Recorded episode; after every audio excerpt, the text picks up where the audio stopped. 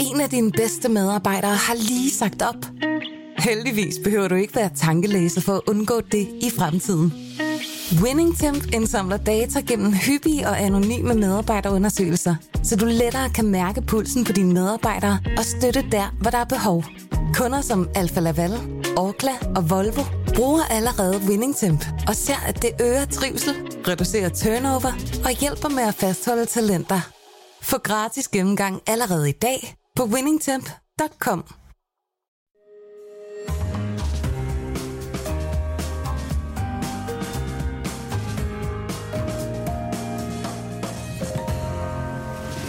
Du lytter til Cordua og Steno, en Berlingske podcast med Jarl Cordua og Torben Steno.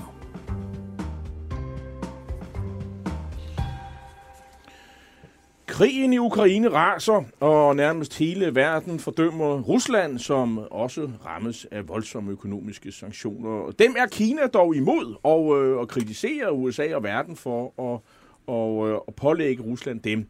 Hvordan ser i øvrigt kineserne på krigen? Vi får et indblik sammen med Berniskes Line Vinter her i studiet. Hun kommer og analyserer den kinesiske position her til sidst i denne første time. Velkommen til. Mit navn er Jarl Cordua. Og jeg hedder Torben Steno. Og den hjemlige politiske scene er naturligvis også totalt domineret af krigen. Og blandt andet derfor har vi så ikke sådan en oplagt modtager af ugens fidusbamse i kikkerten. Men det har du måske, så skynd dig at skrive dit bud på vores Facebook-side Cordua Steno, hvor der selvfølgelig også som altid er plads til spørgsmål og kommentarer til det, vi taler om. Men 1. juni, ja, der skal vi jo til folkeafstemningen om, hvorvidt man skal afskaffe det danske forbehold mod at deltage i EU's militære samarbejde eller forsvarssamarbejde. Den brede midte i dansk politik anbefaler et ja. Yderfløjene, ja, de siger nej.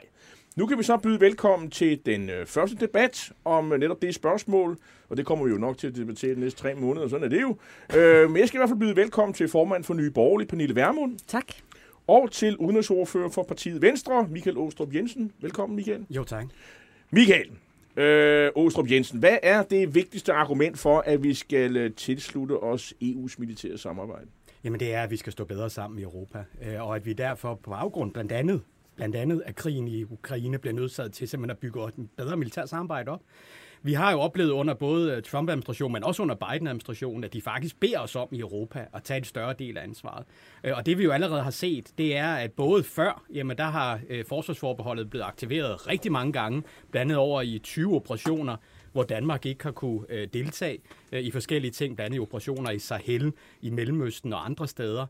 Men så sent som lige før krigen startede i Ukraine, jamen der lavede man faktisk en beslutning i det europæiske råd, hvor man også sagde, at vi ville ind og støtte den ukrainske hær. Militært, kan man sige, samarbejde. Og der ville Danmark heller ikke have kunne deltaget, hvis det var kommet op at stå, inden krigen startede. Så der er en lang række argumenter for, at vi simpelthen skal være bedre til at samarbejde. Men så lige spørge, nu har Danmark jo været med i utrolig mange militære aktioner, selvom at vi ikke er med i EU's militære samarbejde, og vi har været i Afrika, og vi har været alle. Er det dem, som siger, at det er det, vi skal have muligheden for, det er at deltage i nogle flere militære eventyr i meget fremmede kontinenter?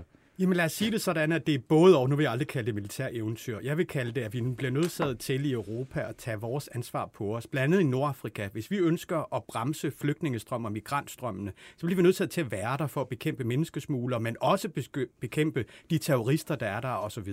Og der er der altså, EU har forskellige missioner, blandt andet i Sahel-regionen og andre steder. Men lad os tage den der, skal vi sige, lidt fejlslagende. Jamen, vi har været i Mali, det har jo ikke noget med... Nej, men det har været under fransk kommando, ja, som jo så til gengæld lige er stoppet nu på baggrund af, skal vi sige, slagsmål med den kupregering i Mali i øjeblikket. Pernille Vermund, hvorfor vil du ikke være med til, at Danmark deltager i det her forsvarssamarbejde, som Michael så udmærket har redegjort for? Jamen, fordi for mig er det helt afgørende, at vores forsvar, at sikringen af vores frihed og selvstændighed er forankret i NATO, og er stærkt forankret i NATO. Når Michael taler om... det ene det andet, der? Ja, det gør det. Nå, okay. Hvis man spreder sine interesser, jamen så bliver det svært at leve op til det, som vi har lovet NATO. Man kan jo også høre med det her nationale kompromis, at man først vil levere pengene, de 2%, som vi lovede i 2014, i 2033. Der er rigtig lang tid til. Særligt set i lyset af et forsvar, som jo kører på pumperne, som lige nu står i en situation, hvor det, som man skal levere i situationen i Ukraine, eller i forbindelse med situationen i Ukraine, er noget helt andet end det, dansk forsvar har været rustet til de seneste mange år. Det næste er, at jeg er helt uenig i, at vi skal deltage i de her militære operationer ude i det, som Steno kalder fremmede kontinenter. Det er jo også derfor, vi har flere omgange... Det er det, som du plejer at kalde for Stormellemøsten, er det ikke det? Jamen, det er jo, altså, det er jo store dele af Afrika, og ofte er det jo gamle franske kolonier. For mig at se, at det er skørt at tale om, at Europa skal stå sammen og så sige, at vi skal have et EU-forsvar eller en EU-hær. Altså, EU men det vil jo ellers stemme op for nogle af de der... snakker man EU-hær. Det fremgår sådan set af traktaten, så det nej, er målet. Nej, det passer simpelthen ikke. Det kan vi godt komme tilbage. Jamen, vi har masser af tid, så lad os lige tage Pernille ord. Lad os lige tage det her en ting ad gangen. Hvis ikke målet er det, som fremgår af traktaten, nemlig et fælles EU-forsvar, altså en forsvarspolitik med et fælles EU-forsvar, hvis ikke det er målet, jamen så kunne man jo sige, så fastholder vi forbeholdene for de artikler, som siger det. I vil af med forbeholdene for alle artiklerne. Så det synes jeg er en vigtig pointe. Hvis det er sådan, som flere, jeg har hørt både jer og konservative sige, det her handler ikke om, at vi skal have et fælles EU-forsvar. Hvis ikke det handler om det, så lad os sige, at så fastholder vi forbeholdene for de artikler, som specifikt taler om et EU-forsvar som målet. Det er jo et skridt at gå, trods alt. Åsborg, hvad siger du til det? Jamen altså for det første, der er ikke nogen EU her. Der kommer heller ikke nogen EU her. Er du sikker på det? Ja, det er jeg 100% sikker på. Og det ved jeg hvorfor fordi der er ikke nogen lande, der vil have det. Så altså det der fatamorgana, som nu bliver bygget op om, at nu kommer der en eller anden EU her. Det er det samme, som vi skal tage forbehold for, at julemanden findes. Altså at lave forskellige ting. Jo, men det kan også være, at julemanden findes en dag. Men altså Åstrup, det er jo sjovt, du siger det, fordi jeg har faktisk tænkt mig at stemme for at afskaffe det der forbehold, fordi jeg vil gerne have en EU her, og gerne gøre muligheden for det. Men du er ligesom, sådan ligesom de gamle, at når vi skal sige noget om EU, bare roligt, det bliver ikke til noget. Så det er derfor, vi skal melde os ind i det. For at være helt ærlig, jeg vil meget gerne have din ja-stemme, men jeg vil ikke have den, hvis du tror, at der kommer en EU her. Kan du lige svare på... Ja, du havde lige en kommentar her. Ja, men prøv at høre, må jeg læse op artikel 24 i EU-traktaten? Artikel 24. 1. Unionens kompetence inden for den fælles udenrigs- og sikkerhedspolitik omfatter alle udenrigspolitiske områder, samt alle spørgsmål vedrørende unionens sikkerhed, herunder gradvis udformning af en fælles forsvarspolitik, der kan føre til et fælles forsvar. Ja. Så hvis det står i traktaten, og hvis der er folk i Sydeuropa, som er medlemmer af EU, som har langt flere stemmer i EU, end vi har, som siger, at vi vil gerne have et fælles forsvar, de har til og med talt om stående her. Hvad er det så, det stod der jo ikke. Der stod et fælles forsvar. Det er det samme som fælles her? Nej, det er det ikke. Okay. Og det vil jeg bare lige have lov til at slå fast. Der er ingen eksperter, som er ude at sige, at EU lige nu arbejder på en EU her. Og jeg bliver også nødt til at sige, at lige sådan som det er med NATO, hvor vi jo også kan spørge os i udenrigspolitisk nævn, hver eneste gang, at vi stiller nogle tropper til rådet for NATO, det samme vil det selvfølgelig også være hver eneste gang i forhold til EU. Ja. Så det handler om at give os nogle flere værktøjer. Men så er det jo bare et spørgsmål om ord, fordi vi har jo heller ikke NATO her. Vel, vi har en masse med lande, der bidrager til NATO. Men hvis der ligger i ordet EU her, at vi ønsker et tættere samarbejde med forskellige europæiske allierede, jamen det er jo lige præcis det, jeg står og argumenterer for. Men vi skal have bedre samarbejde. Michael, hvad er forskellen? Altså, så du anerkender, at vi arbejder mod et EU-forsvar? Nej, det anerkender du. Nej, det var faktisk ikke det, jeg sagde. Men det står jo i traktaten, jeg har jo lige læst det op. Ja, men et fælles EU-forsvar. Det anerkender du ikke.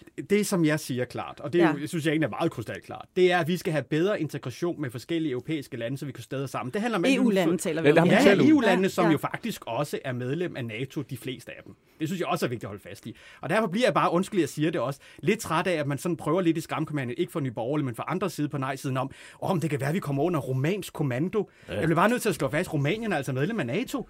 Altså, så der er Albanien er medlem. Albanien er medlem af NATO, så det er også der er jo en ting, som er ret afgørende her. Ja. Det er jo, at det her forsvarssamarbejde, det er mellemstatsligt. Det er ikke overstatsligt. Nej.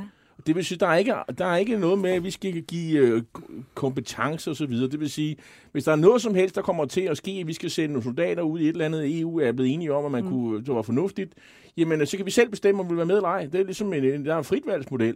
Så hvad er egentlig problemet andet end, at nye borgerlige også gerne vil kapitalisere på den EU-modstand, der er? Og I er jo slået op på at være EU-modstander, uanset hvad. Er det ikke et tyndt argument, I har? Altså, nej, det er jo ikke et overstat. Der er ingen, der kan kommandere nogen som helst danske Jenser, nogen som helst steder hen, selvom vi stemmer ja til det her. Jamen for det første, sådan er det i dag. Det er korrekt. Men hver gang vi har haft politikere, der har sagt, EU er ikke en social union og skal aldrig være det, så er der gået ikke ret mange år. Så skal vi betale dagpenge, vi skal betale børnepenge, vi skal betale SU, som I er imod. Du taler du udenom, Nej, for svaret er, det kan godt være, at det er sådan i dag, men det vi har kunnet se på samtlige andre punkter, det er, at selvom EU ikke skulle blande sig i vores udlændingepolitik, i vores flygtningepolitik, ikke skulle være en social union, så er det blevet det alligevel. Når man først tager skridtet frem, så kan man ikke gå tilbage. Men skal vi så ikke stemme igen om det, tror du? Vores grundlov er jo klar. Altså, det er kun Folketinget, og kun Folketinget, som kan beslutte at sende danske soldater ud i kamp. Altså, det er jo derfor, vi blev spurgt i Udenrigspolitisk Nævn og havde hasteindkaldt møde, for om vi skulle sende vores F-16-fly og andet i beredskab ved NATO. Det blev vi spurgt om. Det var ikke bare noget, NATO kunne beslutte, selvom vi var medlem af NATO. Så det vil altid være Folketinget via for eksempel Udenrigspolitisk Nævn, som bliver rådført om det her. Men så, Aastrup, lad os så høre nogle af de dejlige ting, vi kan få, og ikke hvad der er farlige ting ved det. Men det er, at vi kan være bedre til at arbejde sammen. Og det er lidt kedeligt måske at tale om, men det er sådan noget som logistik, transport og lignende, hvor Europa egentlig ikke kan flytte ret mange tropper hen. Jeg er om nogen desværre meget nervøs for, at Rusland på forholdsvis kort tid kunne flytte 200.000 soldater op så tæt på grænsen til os, som de kunne. Det ville være en rigtig, rigtig stor operation for Europa at gøre det samme, hvis der skulle komme sådan en konflikt op til vores grænse. Men hvis de gør det, så reagerer NATO. Men det er jo det, der er det gode ved det, det er jo, at det her er jo ikke på trods af. Det her det er parallelt med. Altså, jeg er 100% fortaler for et ekstremt tæt samarbejde med USA. Jeg er 100% fortaler for NATO. Men når USA selv, både under Trump-administrationen, men også under Biden-administrationen, tigger og beder os om, under Trump var det ikke tigger og bed, der var der kræve, at vi simpelthen laver bedre samarbejde med Europa, så skal vi selvfølgelig også gøre det. Nu er vi nok 3, der stemmer ja den 1. juni, fornemmer jeg. Jeg kigger over på Torben Steno. Så derfor skal vi jo også sørge for, at du får noget taletid, Pernille Vermund her. Ja. Fordi du repræsenterer det synspunkt, som jo også mange har. Så vil jeg stille et konkret spørgsmål til dig.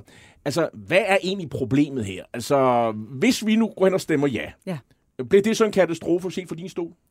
Det må tiden jo vise. Altså, jeg har helt ærligt. Nej, men det må tiden jo vise. Jeg har det sådan, vi ved, hvad vi har, vi ved ikke, hvad vi får. Vi ved, at vi historisk set, og også i dag, har været enormt afhængige af USA og af Storbritannien. Vi har et samarbejde militært, som jo også handler om andet end Europa og Mellemøsten og Afrika, men som handler om vores nordatlantiske samarbejde. Og der er Norge, Storbritannien, USA, helt afgørende allierede og helt afgørende partnere for Danmark. Så når vi taler om Europa, så er det, altså EU er jo en ting, Europa er noget andet. Europa inkluderer Norge, Europa inkluderer Storbritannien, inkluderer nogle af de nationer, som vi historisk set og også i dag har været enormt afhængige af. Ikke mindst fordi, når vi taler materiel, når vi taler økonomi, så er det der bliver bidraget. Når Trump var efter os, så var det jo fordi, vi ikke er oppe på de 2% af vores BNP, som vi har lovet i NATO.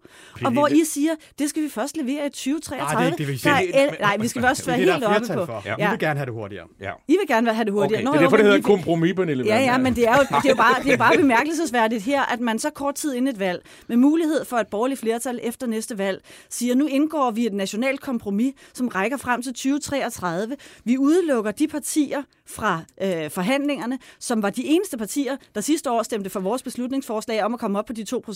Så I har siddet og forhandlet med venstrefløjen, med regeringen, I har givet Mette Frederiksen alle tiders mulighed for... Ja, det er jo dem, der har regeringsmagten. Har du bemærket det? Jo, selvfølgelig er det det, men man kunne jo have sagt fra Venstre og Konservative side, vi vil gerne forhandle det her, men vi vil selvfølgelig gerne have de mange mandater med, som ligger i den borgerlige fløj, som ønsker en forsvarspolitik, som den vi selv står indenfor. Og så havde kompromiset måske ikke været helt så kompromis. Hvorfor har I ikke arbejdet på at få Pernille og hendes venner i Nye Borgerlige? Det har vi jo også, og det er jo derfor, der klokkeklart står i aftalen, at alle partier har muligheden for at komme med. det kan komme, når den er. Jamen selvfølgelig. Jamen, altså, undskyld mig. De tre medlemmer af Liberal Alliance følte sig også en lille smule sat uden for døren, for de ville gerne have været med på billedet. Men ville forløbet have været anderledes, hvis vi havde haft regeringsmagten? Selvfølgelig. Ville det have været hurtigt, hvis vi havde haft regeringsmagten? Selvfølgelig. Hvis Venstre og Nye Borgerlige havde flertal alene, så kunne vi hurtigere få en fremrykning. Okay, Pernille Vermund, har du altid stemt nej til de afstemninger, der har været? Eller, eller dine EU-modstand er nyere dato? Nej, jeg har altid stemt nej. Men jeg må så erkende, at jeg har ikke altid været lige så oplyst i forhold til min modstand, som jeg er i dag. Godt. Må jeg lige høre, altså, det her, når vi diskuterer de her ting med forsvarsne, så er det jo også noget meget langsigtet noget. Mm. Nogle af os er for eksempel meget glade for, at Donald Trump ikke blev genvalgt lige til i den her løbende situation, vi har med russerne.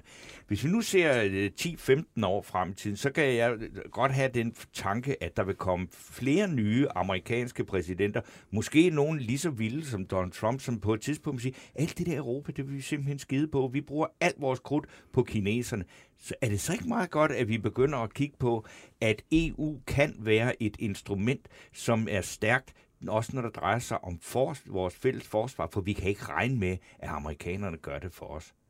Jamen, jeg synes, det er en god idé, at Danmark sikrer, at vi får et stærkt forsvar, og at vi også samarbejder. Danmark alene er trods alt et ret lille land, ikke? Altså, jo, det er det, men når vi taler NATO, så er der er ikke nogen, der kan slå den indsats økonomisk og også i materiel, som kommer fra USA og kommer fra Storbritannien. Men nu snakker vi om, hvis vi nu får en eller anden Trump 2, ja, eller en Trump 1 igen.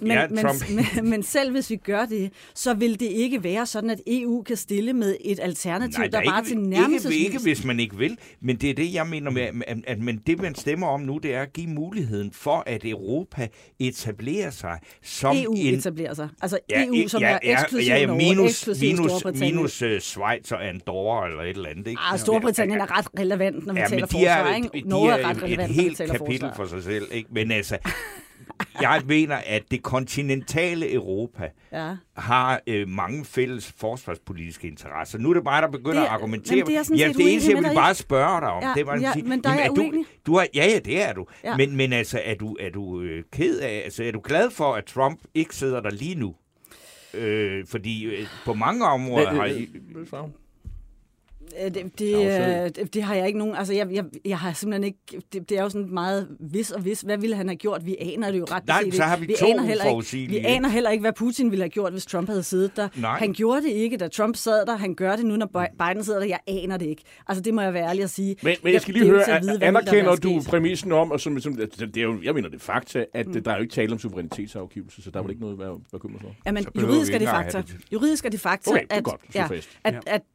fakta, der ikke er tale om suverænitetsafgivelse. Det, der er tale om, det er de forbehold, vi har i forhold til de artikler, som handler om vores forsvarsarbejde eller samarbejde. At dem vil man jo, det forbehold vil man fjerne. Vi er jo allerede en del af udenrigssamarbejdet og af sikkerhedspolitikken i EU. Så det er kun på forsvaret, og det er jo nogle forbehold, som er det ikke et tidspunkt nu? Vi står i den her situation. Er det ikke et tidspunkt? Nå, prøv at høre, hvad jeg siger. Er det ikke et tidspunkt nu, hvor vi står overfor den her trussel i Europa, at lægge de der ideologiske paroler på hylden, og så sige, okay, vi er ikke vilde med EU, men i den her situation, det her samarbejde, det er så vigtigt, og så må vi se bort fra andre synspunkter, hvad vi ellers bryder os om, og den kritik, der er i EU, som jo også er berettiget. Er det ikke lige nu, I skal gøre det og sige, den her historiske situation, i den her situation, der skal vi stemme ja? Nej, for de to ting har ikke noget med hinanden at gøre. Altså, situationen... Har det ikke noget med hinanden at gøre? Nej, det har de ikke. Altså, og der er... ikke noget, som et EU-forsvar kan gøre eller skal gøre i forhold til situationen i Ukraine. Det, vi står med i Ukraine, det er forhåbentlig, hvis han rykker længere, jamen så er det forhåbentlig et forsvar fra NATO, hvor vi er dybt afhængige, som sagt, af amerikanerne, af britterne og af den hjælp, vi får derfra. Altså to lande, som jo ikke er medlem af EU. EU har tidligere, i hvert fald, eller har historisk set jo arbejdet meget, som Steno også siger, arbejdet meget i Afrika, i meget fremmede kontinenter, som det bliver omtalt som. Det har i høj grad været tidligere franske kolonier. Det har handlet om typisk franske interesser. Og der må jeg bare sige, når Steno spørger, har vi ikke enslydende eller fælles interesser. Nej, det har vi ikke. Vi har ikke i Danmark interesse i... Vi har ikke samme interesser i Nord eller i Afrika, som Frankrig har. Jeg har 100% samme holdning som franskmænd i, vi skal bekæmpe migrantstrømmene op igennem Mellem-Afrika, og ikke mindst bekæmpe terroristerne, for de kan komme op til Danmark. Begge to grupper. Og med hvilken succes synes du, at det har Det er faktisk ret stor succes på en lang række områder, men det kan vi tage en hel udsendelse om. Ja, fordi vi bliver nødt... Succesen i Mali er til at... Nej, men nu er det jo ikke kun i Mali, vi bliver nødt til bare simpelthen at sige tak for en lidenskabelig debat. Det er om, skønt at se og om høre. En teknikalitet, som i virkeligheden ikke betyder særlig meget. Der er ikke nogen af os sådan lige umiddelbart, der opdager noget særligt ved, om vi er inde eller ude af det samarbejde. Tak fordi I tog jer tid for at komme, og hilsen ned på Christiansborg. Ja, det skal vi gøre. Tak. Ja, Torben Steno. Der er liv i kludene her, og det er vi da kun glade for, fordi vi skal jo sådan set allerede nu i gang med at kigge lidt på, om vi for tredje uge i træk skal havne i den lidt usædvanlige situation, at vi ikke har uddelt en fidusbamse, men det er det, vi går i gang med. Hvis du funderer over det, så vil jeg da lige læse et par lytterkommentarer op. Jana Højgaard Brodersen skriver, ikke mere EU, det skaber problemer i Europa. Lene Alaji skriver, vi skal have forsvar, ja. Og det er der selvfølgelig, om det så skal være EU eller i NATO, det kan man så diskutere. Henrik Higgins Sanderhus skriver, selvfølgelig skal vi stå sammen om forsvar i EU, at vedblive at stå udenfor er direkte landskadeligt, for hvad de nationalkonservative og deres venner i Enhedslisten ikke har fattet er, at det er Putins våde drøm at splitte Europa. Men især Dansk Folkeparti og Nye Borgerlige går i russernes sag, og så kommer der sådan nogle lidt hårde gloser, som jeg vil undlade at læse op her om de to partier. Så ja, der var altså i hvert fald et par lytterkommentarer her, men vi skulle måske gå videre til vores nominering her. Der er jo en folkeafstemning, vi skal til, og jeg kan da sige, jeg stemmer jo altid ja. Jeg synes, den her gang synes jeg slet ikke, det er svært. Altså at stemme ja til forsvarssamarbejde. Også fordi argumentet om, at man mister suverænitet, er falsk. Så kan jeg slet ikke forstå, at man vil... Men det har jo... det har jeg da aldrig påvirket mig, det der med at afgive suverænitet til EU. Jo, det er sådan mindre Danmark og mere EU, ikke? Jo, men det har ikke været, været i noget, der har gjort sig... Altså, som jeg har gjort mig store overvejelser over, og jeg synes, at det er bedre, at vi har... at vi ikke afgiver suverænitet. Men jeg synes, at det er...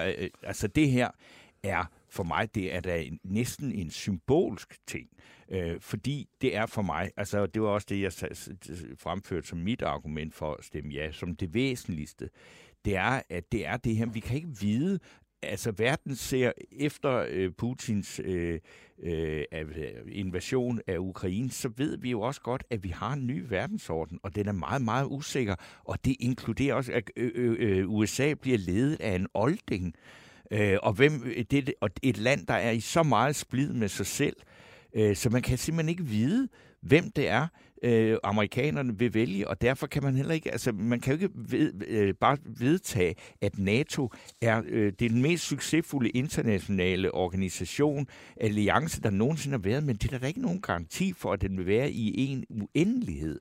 Og netop derfor synes jeg, at selvfølgelig skal vi da være... Jeg har hele tiden gået ind for, at vi skal være fuldtående medlem af EU.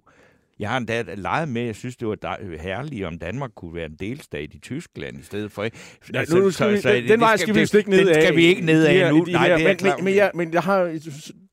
Vi plejer jo altid at markere, som jeg siger, kvindernes internationale kampdag her i programmet, som jo og jeg vil sige, og i år kunne man jo lige give det åbent med på vejen, og vi sender de bedste hilsner til vores søstre rundt omkring, ikke mindst dem, der står i frontlinjen i Kiev og andre steder i Ukraine og kæmper mod den russiske overmagt, som Røde Kors søstre eller med gevær i hånd og så videre. Der er flere af dem, der er faldet, ganske unge mennesker.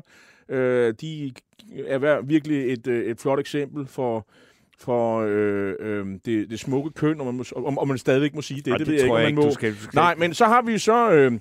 men hvordan gør, når man nu er i Kvinfo, og ser på alt det her. Hvilken vinkel skal man så vælge? Og der kan jeg forstå på Henriette Laursen, som jo er Kvinfos direktør. Ja. Hun beklager jo meget det her med, altså vi må, hun har i hvert fald udtalt, vi må tale om det, vi ser i Ukraine.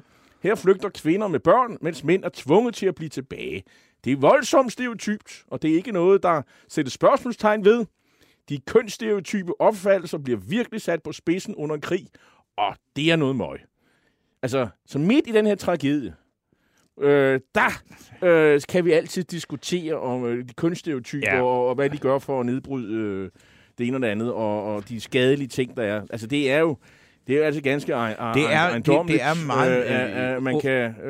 Jeg tror da, vi er mange, der har det problem i øjeblikket, at de ting, som var de dagsordner, vi forholdt os til inden invasionen, bliver sådan lidt underligt uvæsentlige, efter at der er krig så tæt på os, og flygtningestrømmene er over 2 millioner mennesker nu, ikke? Så bliver det lige lovligt akademisk at diskutere, om vi skal have kønsneutrale toiletter. Det kunne godt være, at Kvinfo skulle sige, at det var faktisk kvinderne, der skulle blive tilbage og kæmpe, og så skulle mændene stikke af med børnene. Man kan sige, der var jo også en regering, som sagde, at mænd mellem 18 og 60 år, de må slet ikke komme ud af landet, for de skal tvangsinnobuleres i den ukrainske milits. Men det, jeg synes jo, noget af det, der er interessant indrigspolitisk, det er, at det her populære røde parti, Enhedslisten, som jo altså her ved kommunalvalget i København blev det største parti i byen, ikke? Og jeg kender gudhjælpme endda meget tæt i min familie, nogen som stemte på dem dengang, og som jeg så også har konfronteret med, som siger, men det er jo lige meget, man kan sagtens stemme på Enhedslisten til kommunalvalg, fordi det har jo ikke noget med NATO at gøre. Hvor jeg vil sige, nej, det har det ikke, men det er jo, men det er jo helt vildt, at hvor mange mennesker, der stemmer på Enhedslisten, som helt grundlæggende ikke går ind for den politik, partiet står for. Jamen altså, og Enhedslisten er jo meget flink til at udskamme folk på højrefløjen og kalde dem nazister og alt muligt andet, hvis der er synspunkter, som de ikke sådan lige fanger. Altså, der er der jo ingen grænser for, hvad de kan kalde højrefløjsfolk. Og nu er det ligesom landet lidt i deres egen fælde ved det, at der er jo, jeg siger ikke, det er hele Enhedslisten, men der er jo dele af Enhedslisten, som siger skøre ting. For eksempel en herre i Ballerup kommunalbestyrelse, han mener jo, han repeterede jo på et møde i Ballerup kommunalbestyrelse, at det var jo NATO, der er aggressoren, og det er NATO, bærer skylden for alt det, vi ser i Ukraine, og man kan jo heller ikke... jeg tror også, der var et hip til mediernes fremstilling og så videre.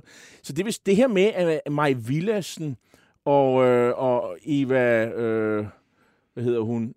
Eva Flyvholm, deres udenrigsordfører, Pelle Dragsted og andre ligesom forsøger at fremstille som om, at men det er sådan en lille lukket enklave af gamle kommunister, og det er slet ikke noget, vi mener og sådan noget. Mm. Det er simpelthen ikke rigtigt. Medierne kan jo... bobler jo op med folk, også der sidder i forretningsudvalg og hovedbestyrelse, der mener fuldstændig, eller omtrent det samme som Vladimir Putin. Ikke måske, at Ukraine skal angribes, men at Ukraine har generet, russisktalende, og at NATO i det hele taget er sådan en aggressiv foretagende, selvom det er en forsvarsalliance, og har været det i 70 år. Men det mest interessante er jo, at nu har BT jo så lavet sammen med YouGov en måling, hvor de har spurgt 1248 danskere, om de mener, at Danmark skal forblive i NATO. Og heraf var der 76, der sagde, at de stemte på Enhedslisten ved sidste folketingsvalg. Og der var kun 1% af dem, som var helt uenige i, at Danmark skal forblive i NATO. Det vil sige... 78% mener, at de er helt enige, at Danmark skal forblive i NATO. Det vil sige, næsten 4 ud af 5 af dem, der stemte på Enhedslisten ved sidste folketingsvalg, de er uenige i det, som partiet hævder, og som man jo kunne få syn for sagn i, jeg tror det var i går, foregårs, hvor der havde været et møde i Enhedslistens ledende organer, hvor man slog fast, at man var ud af NATO. Men prøv at høre, det er jo et problem for sådan nogen som dig og mig, der læser sådan nogle ting. Det er slet ikke noget problem i virkeligheden. Det er det ikke, fordi at jeg kender utrolig mange af de mennesker, som stemmer på Enhedslisten, ikke? Og det er jo ikke fordi, at de går ind for de der ting. Overhovedet ikke. Og ud af NATO og slet ikke. Og lidt ligesom, at jeg altså i flere gange har stemt på de radikale, hvor jeg så tænkte, jamen altså, hvor folk ligesom, går du ind for den radikale udlændingepolitik? Så siger nej, det er da lige meget, fordi det kommer aldrig nogensinde til at blive virkelighed, fordi det er et synspunkt, de har, der suger nogle vælgere. Men det er ikke nogen, men der vil aldrig blive flertal for det. Og så stemte jeg, det var dengang jeg stemte på Margrethe Vestager, for at sige, jeg vil ikke have SF for for meget en indflydelse. Og det gjorde, og der fik jeg jo alt for penge. Der blev overhovedet ikke lempet på udlændingepolitikken, og SF blev udraderet som politisk kraft og parti, ikke? Og sådan kan man også godt stemme på Enhedslisten, ikke? Der er mange, der stemmer på dem, det er godt, de er der. Ja, men altså, og det er jo sådan, der kan holde, hvad skal man sige, folk i, eller holde folk i, eller politikerne i ørerne og sådan noget. Ja, altså, og det er det, som primært har fået folk til at stemme på Enhedslisten. Altså, det er også det, man siger, der var ikke nogen, der gik, altså Preben Wilhelm, som jo af mange bliver betragtet som sådan en politisk Albert Einstein, altså var kommunist, ikke? Altså, men det var godt, han var der. Ikke? Ja, og måske nogen skulle spørge ham, hvad han mener om alt det her. Det kunne være det er der nok nogen, der gør. Så, men der er jo mange, der mener virkelig mærkværdige ting. Blandt andet så Claus Kjellerup. Kan du huske ham? Ja, Claus Kjellerup, bassisten og sangskriveren fra Tøsedrengen, manden, der har været med til at skrive masser af hits, sådan noget som Sige, du kan lide mig, og Ude under åben himmel. Og han var jo meget imod corona, det var sådan noget fake, det var noget, der var opfundet af nogen, det var slet ikke noget rigtigt, reelt noget, det man behøvede til at sige og sådan noget, det var ren fodboldfidus, mente han blandt andet. Men altså, han har jo også stemplet fuldstændig ind, og jeg vil ikke sige, at han støtter Vladimir Putin, men han er jo sådan set enig i den russiske propaganda. I går, der skrev han på Twitter til en, der havde kritiseret ham for hans synspunkt, og så skriver han, nej, du er vildledt af vestens medier, som lyver konsekvent om Ukraine. Præcis ligesom de gjorde om corona. Russerne bomber intet. Det er de ukrainske naziterrorgrupper, der bomber i Ukraine. Russerne betragter sig slet ikke som fjender af Ukraine eller af det ukrainske folk. Claus Kjellerup, det er altså ham, der skrev flere af de der sange. Det er ham, der skrev i 80'erne. Sig, du kan lide mig. Og det er også ham med, hvor længe vil du ydmyge dig. Og hvor længe vil du ydmyge dig? Det må man sige, det er jo det, Putin ligesom har sagt. Nej, nu vil jeg ikke ydmyges mere af de trusler fra de aggressive nazister i Ukraine. Det er ret vildt. Men jeg vil ikke opfordre til cancel culture, men jeg kunne godt forestille mig, der var måske folk, de afholdt sig fra at gå til hans koncerter. Jeg ved det ikke, altså, at jeg så det samme, som du gjorde der på de sociale medier i går, og troede simpelthen, at det var en joke. Og så var jeg tænkt, jamen altså, husk nu, Claus Kjellerup, vi lever i en tid, hvor humor er afskaffet, fordi det kan man ikke arbejde med i det offentlige, fordi det vil altid blive misforstået. Men du har så simpelthen tjekket det ud og se, han mener det virkelig. Ja, den er helt korrekt. Altså, der er også andre tweets, hvor han jo sådan set skriver omtrent det samme, bekræfter sit synspunkt, så det er jo ikke sådan set... Men nu kan man sige, nu har du så viderebragt Claus Kjellerups synspunkt, og det er jo og vi godt... skal jo ikke mene det samme, men nej, altså... Nej, det gør vi jeg havde nok også forventet, at der var nogen, der ligesom havde alternative synspunkter, skal vi kalde det, men måske ikke lige ham. Men jeg synes, nu vi er ved noget her, så er det jo en af de interessante ting. Jeg ville gerne have haft Anne-Sophie Allerup, juristen og tidligere vært på 24/7-programmer, journalist og kommentator, alt muligt, ind og snakke om, fordi hun midt i den her krig, der dominerer alle dagsordenen, så bliver hun ved med at skrive og holde, hvad skal vi sige, regeringen og offentligheden op på, nu vil vi altså gerne snart have en forklaring på den spionskandal, vi sidder i midt under en krig. Og det vil jeg faktisk også gerne snart have en forklaring på. Og nu ved vi så, at den gode herr Finsen, som jeg så har jo, hvad skal man sige, via almindelige byslader og sådan noget, forhørt mig lidt om, han er jo gammel...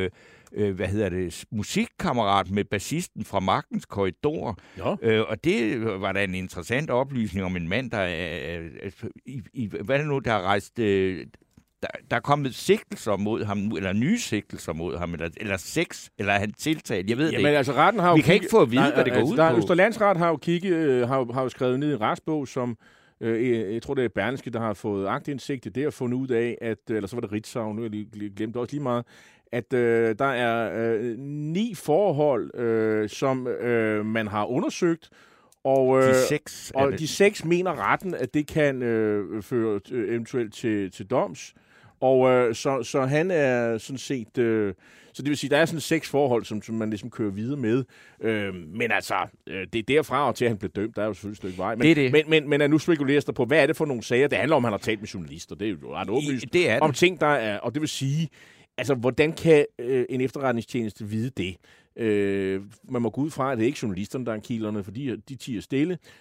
Man må også gå ud fra, at det heller ikke Finsen selv, så det vil sige, hvordan ved de det? Det er nok, fordi de har aflyttet ham telefonisk. Det. Men der er bare mange ting i den sag, som hvis ikke der var krig i Ukraine, som vi ville have stillet krav om at holde regeringen op på, så nu må vi altså snart have noget at vide med den der. Og det er også interessant. Ham har vi også spurgt, om han havde tid til at komme her, nemlig Bjarne Koen, Børsens chefredaktør, der for 14 dage siden var ude at sige, at det var påfaldende. Så få af de tidligere store socialdemokrater, som var ude og bakke regeringen op lige i den her sag, fordi at der er et eller andet, hvad skal man sige, uafklaret omkring det her, at de gamle store socialdemokrater sådan noget, har en fornemmelse af, at det her er en udslag af en amatøragtig regeringsførelse. Hvis jeg skulle komme med et bud på en fidusbamsemodtager, så kunne det være Jakob Mchangama, direktør for Justitia. Han har leveret en kritik af EU's tiltag om at bremse medier i EU for at rapportere og sende de her propagandakanaler Russia Today og Sputnik. I et indlæg har han kaldt det for en lettere udgave af Putins censur. Der er ingen tvivl om, at det russiske narrativ har fejlet spektakulært, når det ukrainske perspektiv dagligt går sin sejrsgang på traditionelle og sociale medier. Det vil gå tabt, hvis Europas demokratier tyr til en lettere udgave af Putins hang til censur. Og Mchangama stiller op i rækken af faktisk medier, og blandt andet Politikken har jeg set, som siger, at det er en fejlsag, og Jyllandsposten er jo også en fejlsagelse af, at man udelukker de her propagandakanaler. Det var i hvert fald et bud. Det er jeg i hvert fald meget enig i, så jeg er tilbøjelig til at lægge mit lod i... Man bekæmper ikke Putin med hans egne metoder. Mchangama er en klog mand. Og, men måske skulle vi tage til Kina? Vi er simpelthen nødt til at lade den som sædvanlige bamsen hænge i luften, og så går vi videre med det efter i næste time. Eller ikke efter næste time, i næste time.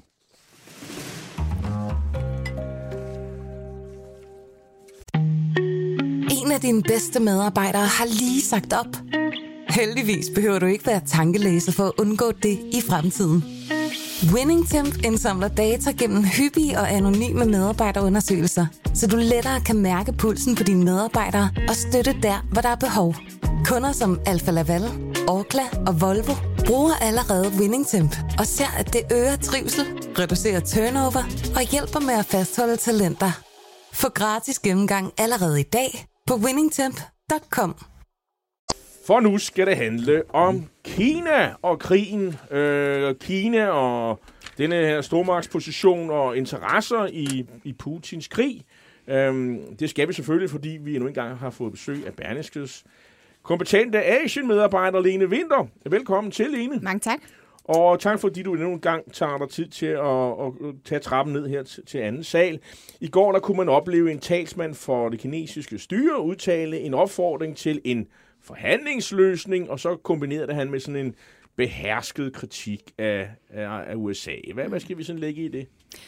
Jeg tror, at det er en form for positionering, fordi at der er absolut ingenting, der tyder på, at Kina har tænkt sig at gå ind og spille en reel rolle som fredsmægler i det her.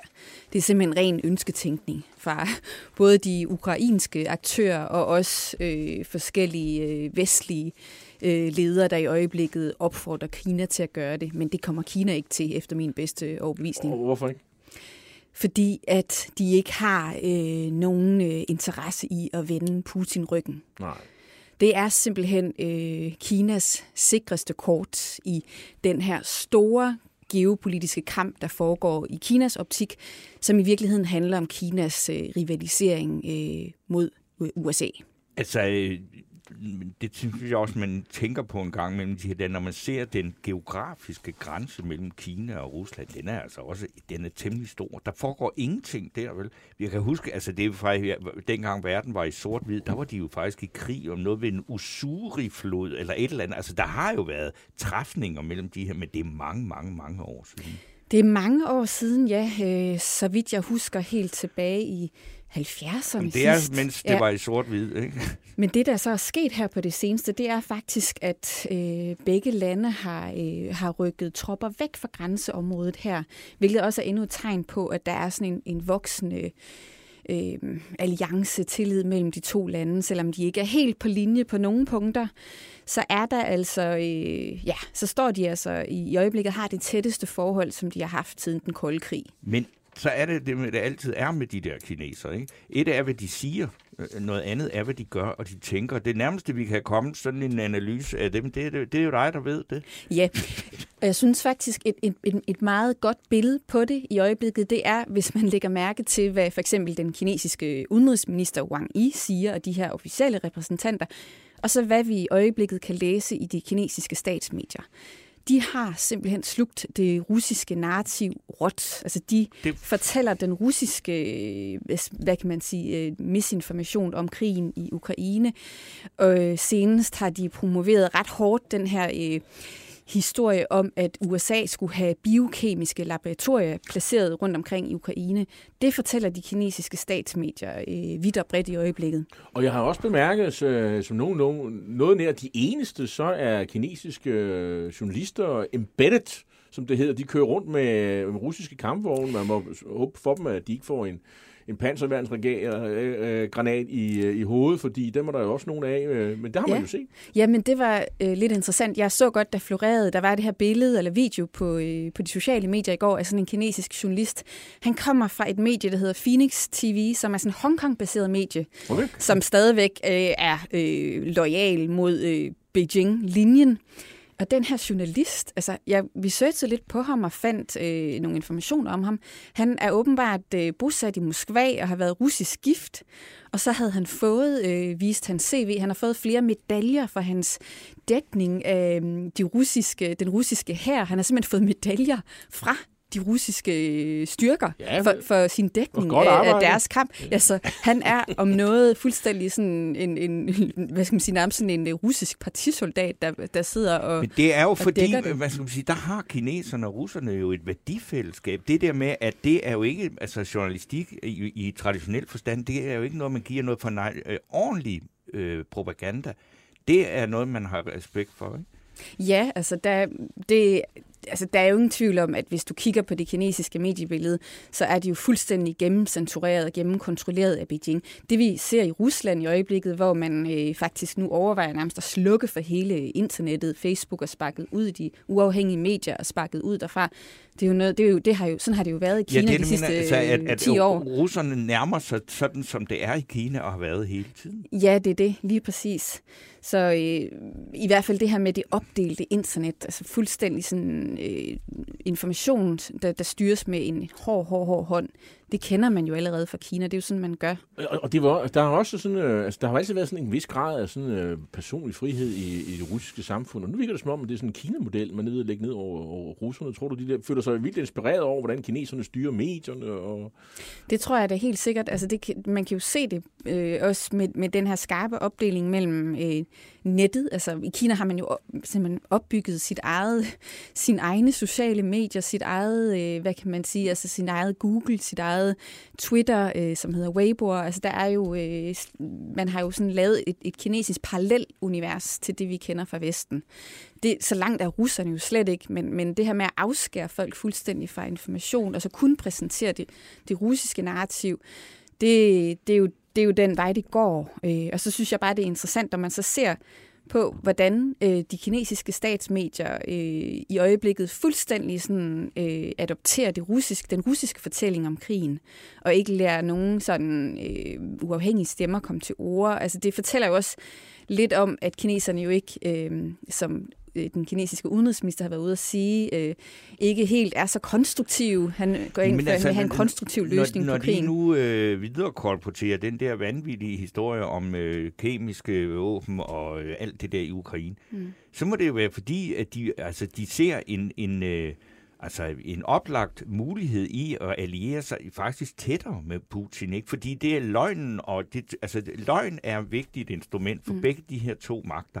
Og så tænker jeg på lang sigt, hvad er det så? Vil de så gerne have, at det lykkes Putin at tage Ukraine? Min læsning af det er, at kineserne simpelthen er blevet overrasket over, hvor voldsom krigen blev. Jeg tror ikke, at de ønsker en krig. Jeg tror ikke, at de havde håbet på, at der ville, at Rusland vil invadere Ukraine. Fordi Kina har også interesser i Ukraine og tætte forbindelser i øvrigt med den ukrainske præsident. Men nu, når det så skete, så tror jeg også, at kineserne er blevet overrasket over, hvor langtrukken det i virkeligheden er. Altså, de havde nok også troet, at hvis det skulle ske, så ville det ske i form af en blitzkrig, som ville tage ganske få dage. Men nu sidder de jo så i suppedasen, og Xi Jinping, Kinas magtfulde, enrådige præsident, har simpelthen stået og nærmest omfavnet Putin i forbindelse med åbningen på Vinter-OL. Ja.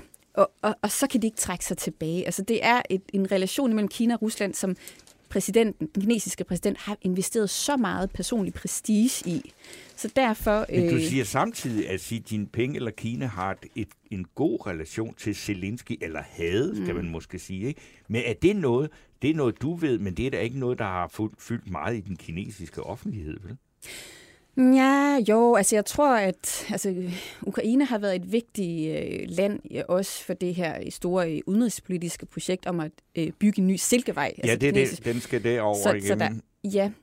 Og man har hele tiden, fra starten af konflikten, har man hele tiden talt om, at Kina bevæger sig på den her virkelig farlige balancegang imellem, at man ikke har lyst til at lægge sig for meget ud med Vesten og USA, og man samtidig ikke vil hælde Putin ned ad brættet. Men jeg synes, der er tydelige tegn på nu, at Kina altså står med et ben inde i den russiske lejr. Ja, det vil sige, hvis Putin erobrer og sætter sig på Ukraine, så er det jo fint, så kan kineserne jo bare komme med deres silkevej. Det er der ikke noget problem.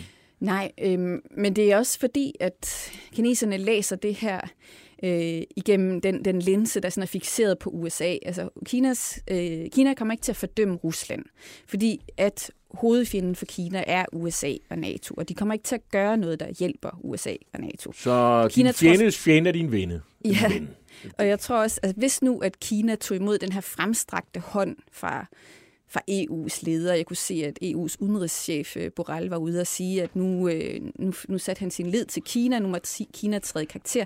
Kina tror simpelthen ikke, de kommer til at blive takket på længere sigt. Men jeg tror, jeg køber fuldstændig din analyse her. Det er meget overbevisende. Men hvis man nu skulle tage det modsatte synspunkt, så kunne man sige, jamen, Kina stemte trods alt ikke imod i FN. De stemte blankt, om man så må sige. Den blev gult. Kan man slet ikke læse noget ind i det? Altså, man hverken fordømte det, russerne gjorde, men man stemte heller ikke imod den resolution, der fordømte, Ruslands invasion i Ukraine. Jo, jeg synes, det er det klare udtryk for, at det er en balancegang. Altså, det er ikke sådan, at Kina er sprunget helt ind i den russiske lejr. Det er det ikke. Men det er stadigvæk en balancegang, hvor man gerne vil lade som om, altså man gerne vil fremstå som om, at man også prøver at balancere det, og man gerne vil hjælpe med at finde en konstruktiv løsning. Men en ting er ord, noget andet er handlinger. Men Lene Winter, det er en kompliceret verden, vi lever i, fordi udover at du skriver og analyserer meget på Kina, så er der jo altså også et andet land i Asien, som har over 1 milliard indbyggere og atomvåben. Og det er Indien, og det er endnu sværere at finde ud af, hvad de egentlig mener, og hvad deres interesser er. Og sidst vi snakker om det berørte, der sagde de, at de holder bare lav profil. De har ikke rigtig nogen interesse, men nu er de jo alligevel begyndt at røre lidt på sig. Ikke? Og det handler jo også omkring det der med, at indre, det ved jeg ikke, altså jo, altså de reagerer jo også på det der, at det er jo, vi kan jo lige så godt sige det, som det er, når der kommer brune mennesker ind over grænsen som flygtninge, så er de europæiske arme ikke lige så åbne som alle, og nogle af dem, det er indre, ikke? Hvad... Men det er jo fordi, at altså Indien, ligesom de fleste andre lande i øvrigt, varetager jo sine egne interesser i det her spil. Og der har man så også den samme, eller den her kalkyle af, at Rusland i sidste ende er et sikrere kort end Vesten. Altså man kan jo se, hvis man har fulgt med de seneste år eller to, så har Vesten, USA, også Danmark faktisk arbejdet rigtig hårdt for at opbygge et tættere partnerskab med Indien. Altså den danske statsminister Mette Frederiksen var i Indien her før eller i efteråret engang, ikke? Og men Indien får størstedelen af sine våben fra Rusland. Mm.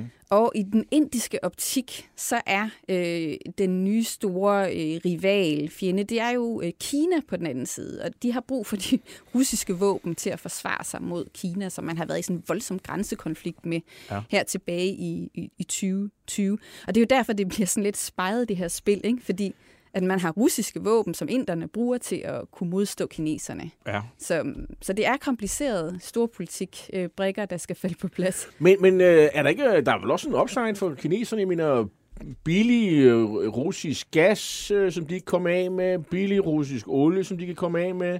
Jamen altså, Kina har jo ikke mange naturressourcer, så den er jo god nok. Jo, men Kina er stadigvæk meget forsigtig i øjeblikket, fordi de ønsker ikke at blive ramt af de her sådan, sekundære sanktioner. Hvis det er, at deres finansielle system bliver ramt, hvis de ikke... altså, de har jo... Handelen med EU er jo langt vigtigere for Kina end handelen med Rusland, selvom det er rigtigt, at energiforsyninger fra Rusland, det er jo noget, de bruger og også. Og det er jo solgt med rabat jo. Ja. Det er jo stort, set fra deres stol. Ja, men jeg tror, Kina vil være meget påpasselig med at give for meget hjælp til Rusland med at omgå sanktionerne. Men det kommer vi til at se, tror jeg, i de kommende dage og uger, hvor meget vil Kina egentlig træde ind og hjælpe Rusland, når alt kommer til alt.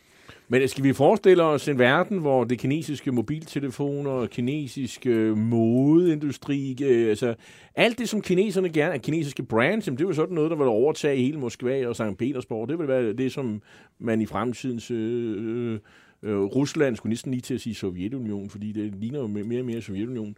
Altså er det sådan et scenarie, du køber ind på, at det er et nyt marked for kineserne? Det tror jeg bliver interessant at følge, fordi det kommer til at blive et spørgsmål om, hvor meget kineserne tør at risikere deres forhold til EU og USA. Også, de har jo stadigvæk brug for teknologiske komponenter fra USA, og samhandlen med EU er meget vigtigere for dem end samhandlen med Rusland, som jeg sagde før. Så det synes jeg, det er noget, der bliver rigtig, rigtig interessant at følge den kommende tid. Jamen altså, Lene Winter, der er jo grænser for, hvad man kan forlange, at du skal vide noget om, men jeg tænker, hvilken position har Kina i Rusland? Altså, fordi altså, en ting er Putin, har man der ikke nogen, der rigtig ved noget om, hvad der foregår inde i hovedet på andre end ham selv, ikke? Men altså i over årene, ikke? Så man siger, hvad er Kina for noget i russers bevidsthed, ikke?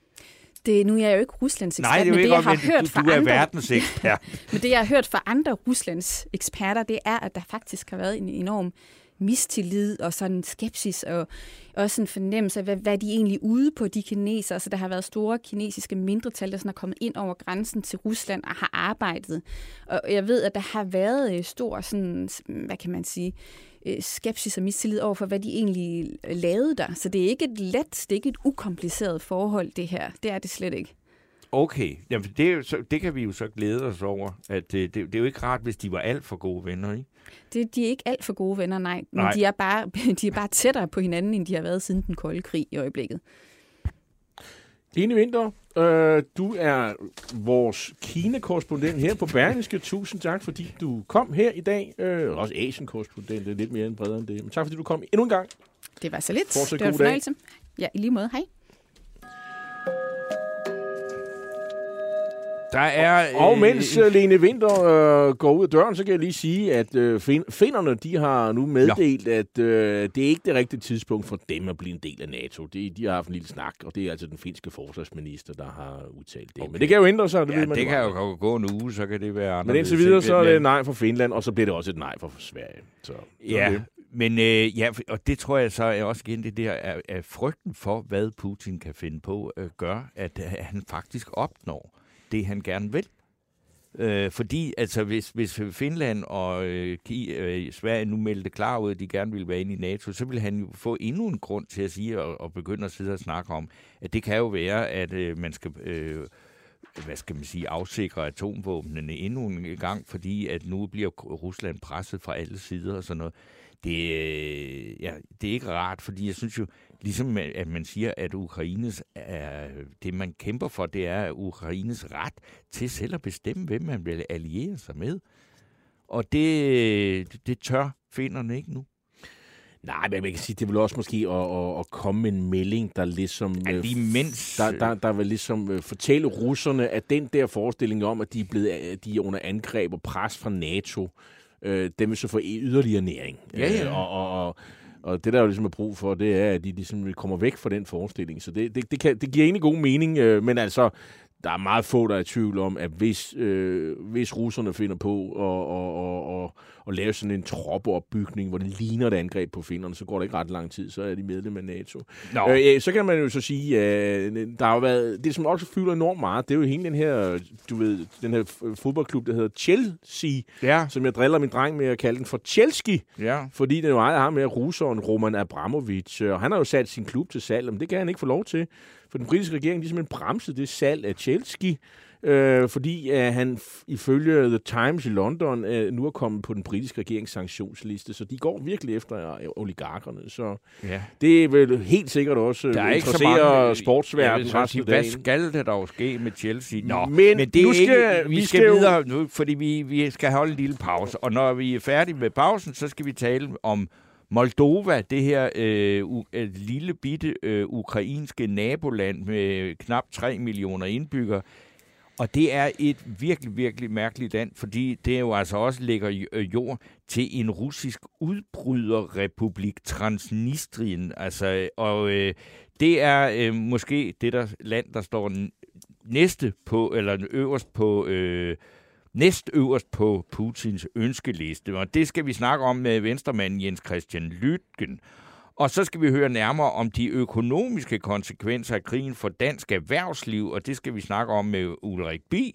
Og så snakker vi med Peter Viggo Jakobsen om, hvad de mange nye penge til det danske forsvar egentlig skal gå til. Og indtil da, så lytter vi til en gammel klassiker, som er stadig er voldsomt relevant. Det er nemlig Tom Lehrer med We Will All Go Together When We Go.